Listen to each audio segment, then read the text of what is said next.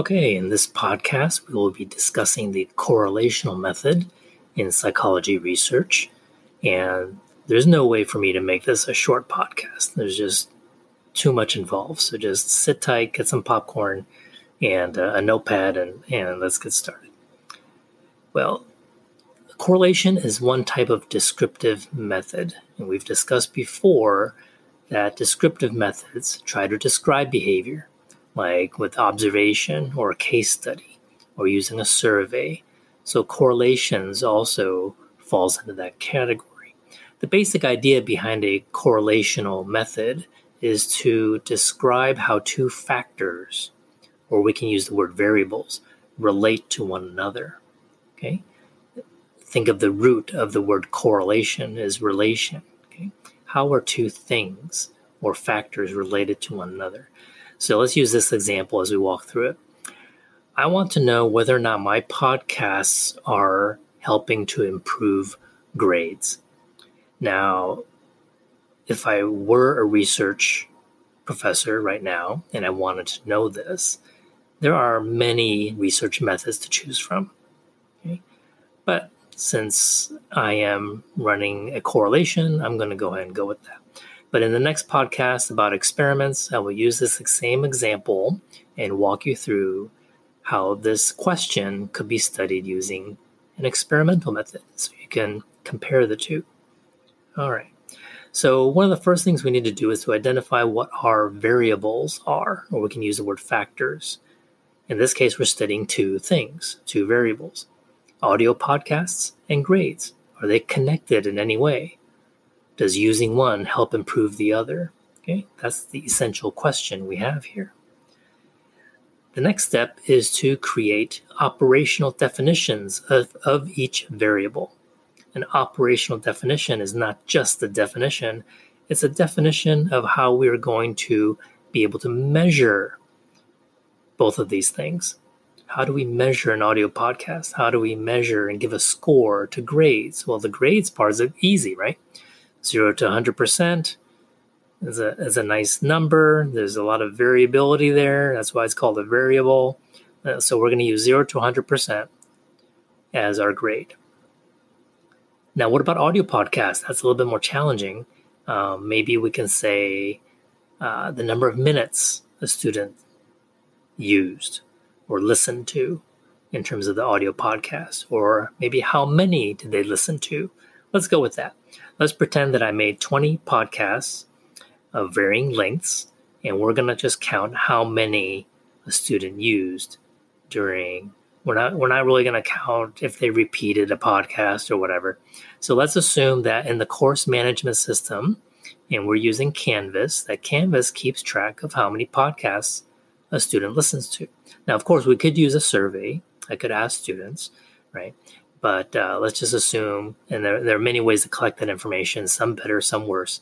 Because if I were to do in person interviews or have students sign their name on it, you know I'm not going to get reliable data, right?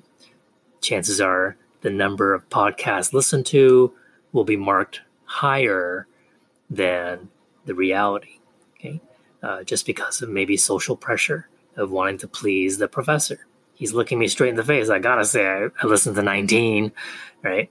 Okay, so let's assume that we have both of these numbers. So for each particular individual, and let's assume I have 100 students in my classes all taking Psych 100, the classes are designed exactly the same, right? They're listening to the same podcasts.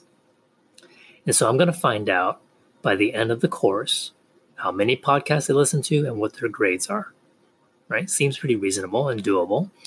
Okay, so when we collect these numbers, let's assume that um, just for visualization purposes, assume that I have a page for each student. So I have 100 pages and each page basically has two numbers. okay, I'm wasting paper.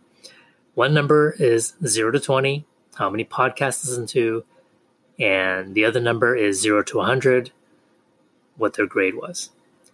And on a chalkboard, I would draw a graph, x axis, y axis, and for each student, I would draw a dot on that chart showing where that dot would be in terms of number of podcasts listened to and where the grades are. Okay. So by the end of the study, I'm going to collect 100 dots on this scatter plot graph. Also, we're going to take these numbers and put it into a statistical program and have it help calculate the correlational coefficient. That is the name of the statistic when you run a correlation. So it's called the correlational coefficient. Let me describe this number to you. Once the the magical software program spits out the results for you, this number is going to be, be between negative 1 and positive 1. That's it. Just like how a percentage is from 0 to 100. Well, technically you can have over 100, but that's not the best example. So it's going to be between negative 1 and positive 1 could be zero, could be 0.5, negative 0.7, etc. Okay. I'm going to teach you how to make sense of that number without actually doing the statistics, just interpreting that final coefficient. Okay. It's going to help you to describe how podcasts are related to grades or any two variables that you're comparing. Okay. Could be diet, uh, and exercise. It could be uh, the amount of minutes someone goes running and their weight. Okay, so you can compare almost to any two things that are numbers.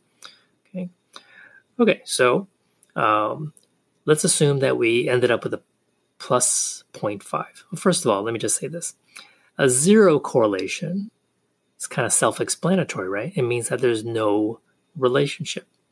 So a low score in either direction, plus or minus, you know, minus 0.1, a plus 0.1, plus 0.2 perhaps. And this depends on each study. Okay, so these numbers are not absolute. But any score coefficient closer to the zero area is going to mean that audio podcasts has nothing to do with grades. A student can listen to a lot of them and flunk the class. A student maybe didn't listen to any of them and did great or uh, or some students listened to a lot of them and did great, or some students listened to some of them and did poorly. So there's no pattern. And the scatter plots, if we were to visualize that graph, the dots would be sort of all over the place. There wouldn't be a particular shape that's created by all those 100 dots on the graph. So that's a low or zero correlation. Very rarely will you see the number zero, okay? But it could be very low. Now, a high correlation is a number that's closer to 1. Now, rarely, if ever, we'll see a 1, but let's say 0.6, 0.7, 0.8. Those are very high or strong correlations. Okay. So it doesn't matter what the sign is. A negative number that's closer to negative 1, negative 0.5, 6, 7, 8, 9. Okay. Those are going to be very strong. What does that mean? That means listening to podcasts has something to do with one's grades. It's not an accident. Okay. Okay. So that's just the size of the number. Okay. How big or small the number is, closer to one or negative one. Now, so now we know low correlation, high correlation. Okay. The two are connected or the two are not connected. Now, what about the plus or minus sign? The plus sign is called a positive correlation. Now, the negative sign is a negative correlation. Please remember that here, positive and negative does not mean good or bad. It depends on what you're studying, what your what the variables are. The positive and negative refer to the plus sign and the negative sign. That's it. And it tells you how these two variables are related. Okay, so remember the size of the number 0.6, 0.7, 0.8, or a low number 0.1, 0.2 tells you the strength of the correlation. Is there a connection or not? The plus or minus sign tells you the direction of the correlation. So let's start with the plus sign. If it's a positive correlation, that means that the two variables are changing, shifting in the same direction. Okay, so what does that mean? That means that if one had a low number of podcasts used, they would have a low grade. Okay. If they listen to a medium number of podcasts, they would have a medium grade. If they listen to a lot of podcasts, they would have a high grade. Okay. So if we were to look at these 100 dots, they would form a swarm that's flying up toward the upper right corner in an oval shape. Okay, so if you pick any dot that's along that oval shape, not, not a perfect line, of course, but that oval shape going from bottom left to upper right. Okay, if you listen to very little, you have a low grade. Listen to very many podcasts, you have a high grade. that's where those dots will be. That's called a positive correlation. Now, if you take the positive side sign and then include a large number plus 0.6 plus 0.7, so what does that tell you? Combine those two pieces of information. First, you have a strong correlation because of the 0.6, and because of the positive sign, you have a strong positive correlation, which means as the more podcasts one listens to, the higher one's grades. And the other direction, the, lo- the fewer podcasts listen to, the lower the grades. Now, that could be my secret wish, right? As an instructor, that's what I want or hope to see is a positive, strong positive correlation. That's why I'm creating these podcasts. Now, let's say at the end of the course, I found something different. I found a negative correlation. What does that mean? That means these two factors or variables are changing or shifting in opposite directions. As one goes up, the other goes down. Right? So, how do we put that into a sentence to describe these two variables? The more podcasts someone listens to, the lower their grades. Right? One goes up, the other goes down. It goes the other way too. The fewer podcasts listen to, the higher their grades. Okay? So my podcasts are having the opposite effect. Is that even possible? Sure, it's possible. Maybe a student's listening to too many of my podcasts and not reading the book. Ah, okay, that's possible. Okay. So in this case, a negative correlation is kind of a negative, like a bad result. But negative correlations just talks about the direction of how these two things are related. One goes up, one goes down. It doesn't always mean bad. Okay, positive correlation doesn't always mean good, right? Um, for example, the more fat you eat, the more weight you gain, right? That's a positive correlation, but is that a positive thing? No, right? The less fat you eat, the less weight you gain, right? That is a positive correlation, okay? Um, so, so don't conflate the two. Don't confuse that one is when both, it just tells you that with a positive correlation, both variables are shifting in the same direction. Negative correlations, both variables are shifting in opposite directions. Okay? All right. So just to summarize with the correlational coefficient, the size of the number tells you one thing strength or weakness. Okay? I mean, strong or weak correlation. The plus or minus sign tells you how they're related, the direction. Okay. Does one increase and the other increase, or does one increase, the other decrease? Okay. That's very, very important. So I can give you any question, random question about a correlational study, throw out a number there to you, a correlational coefficient, and you can interpret what the results mean. Okay. So let's uh, also talk about how um, so now we've understand how to get that number, how to understand the number without using statistics. So let's look at significance, okay? So what is going on here between podcasts and um, and grades? Okay, so there are three, at least three explanations of what the reality could be. Okay, the reality could be that yeah, maybe listening to podcasts directly leads to getting good grades with a strong positive correlation. Now, with a correlational study, the difficulty here is because these are things that students are naturally doing. I did not conduct an experiment. And in the next podcast, you'll see why this is important. But isn't it also possible that students who earn good grades are more likely to use the podcasts. Students who tend to do poorly in classes, do have bad grades, are less likely to use all kinds of supplementary material, read the book, listen to podcasts, right? So that could explain these results as well. Okay. Good students use podcasts, poor students tend not to use podcasts. So maybe it's not the podcast that's creating good grades. Maybe it's those with good grades are using the podcast, right? So you see that what I'm talking about here, the direction of what we assume one is causing the other. Okay. In a correlational study, you, this is why you've heard this phrase correlation does not mean causation, right? Because because of the way a correlation is designed, we're only looking to see if one happens, does the other one happen? There's no way to prove which one came first or what led to the other. Okay. Okay. Is it that running produces better health, or is it that healthy people are more likely to run? Right? It could go either direction.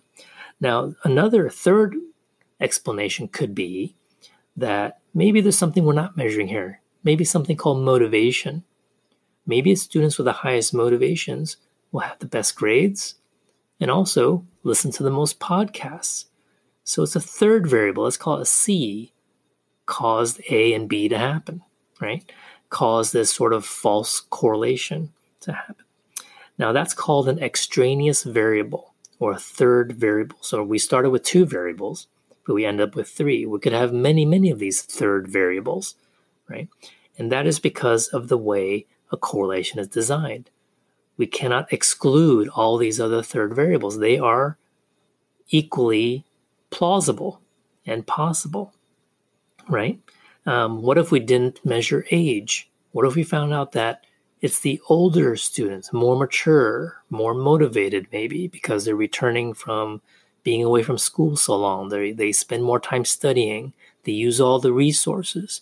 So maybe the true explanation for why those with higher grades also listen to a lot of podcasts is age, right? So that's another example of a third variable, and we can go on with many of those. Maybe it's income. Maybe those with more resources have more tools available and more time to study. They're not working as many hours, right? Work hours could be another third variable. So that's the main weakness of a correlational study is that there's lack of control. And this is the main reason why you cannot ever conclude, no matter how strong the correlation, that podcasts cause, listening to podcasts cause directly someone to have good grades. Okay. So, in conclusion, we can only use words like related, correlated, associated. Okay. When you see these words described in an article about someone's research, that should clue you in that they're not using the word cause, that, oh, a correlation was done here. They're only related to one another. So is this useless? Is this useless research? That smoking is related to cancer? That diet is related to heart disease? Right?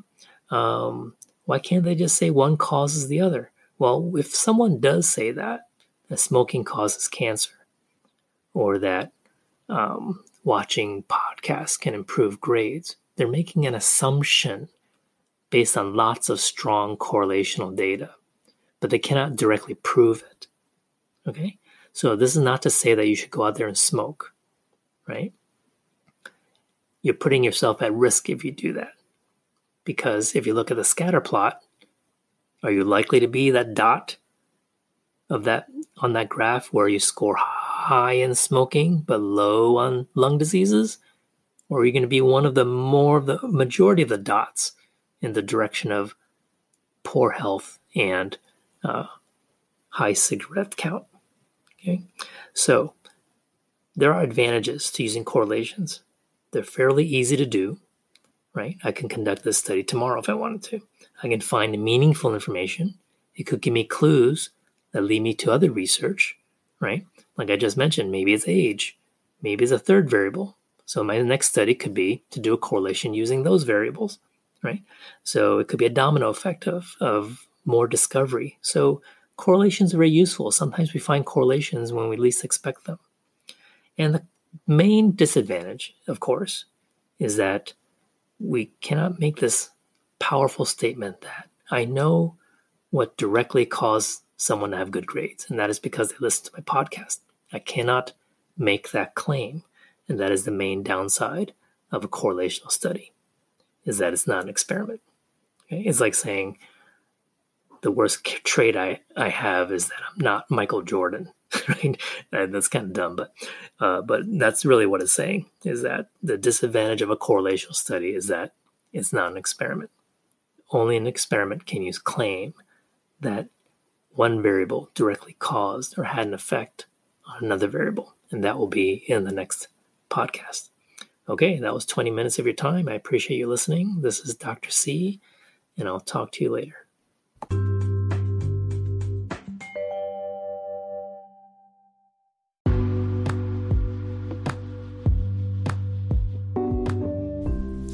Hey there, thanks for listening to this podcast today. Can you do me a big favor? Um, just so that this podcast gets heard by more students of psychology and other people interested in the field uh, go to Apple Podcasts and put a little rating there if you like and uh, a brief um, review. Okay. And you can also contact me directly using the links in the description, whether it's Twitter or email, with any suggestions or feedback that you may have to make the show better. And uh, if there are any topics you want me to talk about, I can add them. And if you want to support me by buying me a coffee, the methods are listed in the description as well. Again, thanks and have a great day.